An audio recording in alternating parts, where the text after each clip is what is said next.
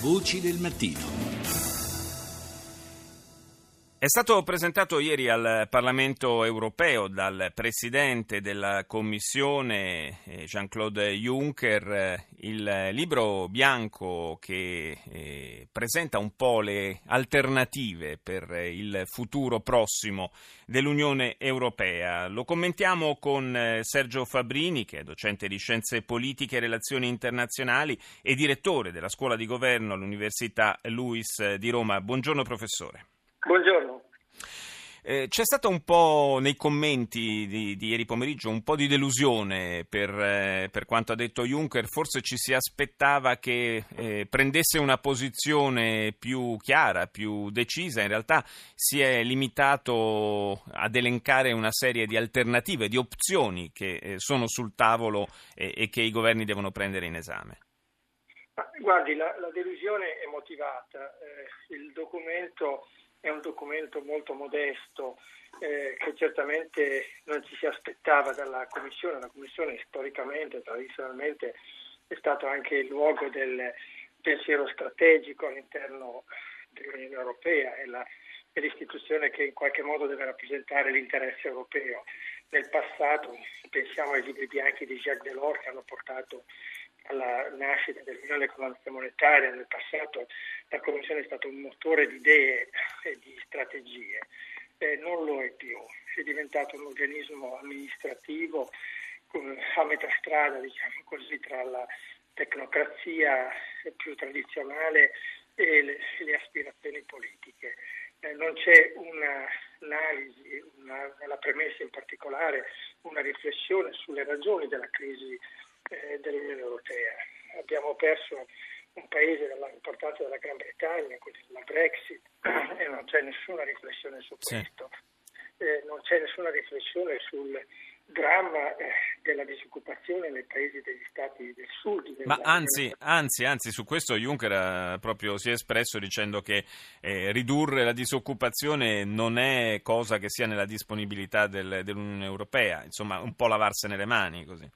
Ma non solo, ma è proprio sbagliato, cioè non solo è modesto il progetto, ma è proprio è sbagliata l'impostazione. È, è, è, sufficiente fare una eh, comparazione con le, le, dichiarazioni che ha fatto Mario Draghi, a cui non aspetterebbe fare questo, peraltro per il suo ruolo istituzionale. Mario Draghi, come Presidente della Banca Centrale, ha una prospettiva strategica, non perde occasione per proporre questa prospettiva strategica, può piacere o meno, ma Mario Draghi è certamente oggi l'unico in grado di avere una prospettiva europeista. Uno si aspetterebbe una cosa del genere anche da Juncker. Eh, le dico perché è sbagliato, perché certamente se si pongono dei vincoli di bilancio, come è giusto che sia a livello degli Stati membri, eh, dobbiamo imparare a, a, a, gestire le nostre economie eh, dentro sì, i constraint, i vincoli dell'interdipendenza. Tuttavia eh, se noi teniamo questo diciamo, rigore a livello nazionale non possiamo non pensare che a livello europeo ci deve essere uno strumento, un'autorità per politiche anticicliche, ma se noi teniamo politiche procicliche a livello nazionale e non facciamo niente a livello europeo, è evidente che l'Unione Europea finisce in un, in un, in un angolo. Sono passati sette anni, eh, anche di più, dai momenti più drammatici della crisi, sì. ancora siamo venuti fuori.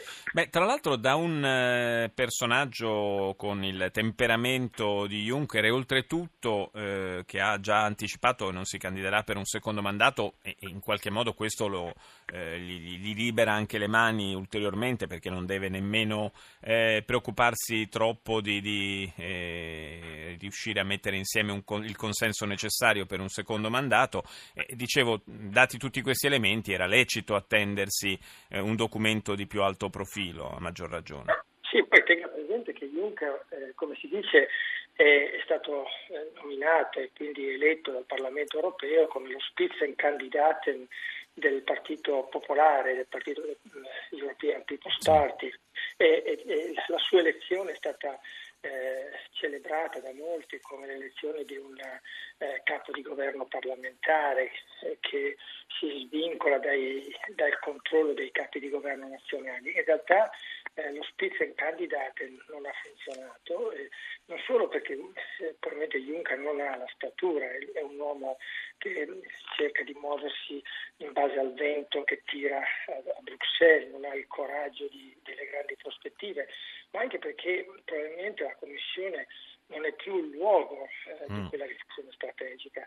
Eh, forse, forse, è proprio questo il, il, punto cruciale, che ormai le scelte politiche si sono, si sono spostate altrove, quindi questa è quanto sta accadendo ne è una diretta conseguenza. Grazie al professor Sergio Falbirini per essere stato con noi. Professore, buona giornata.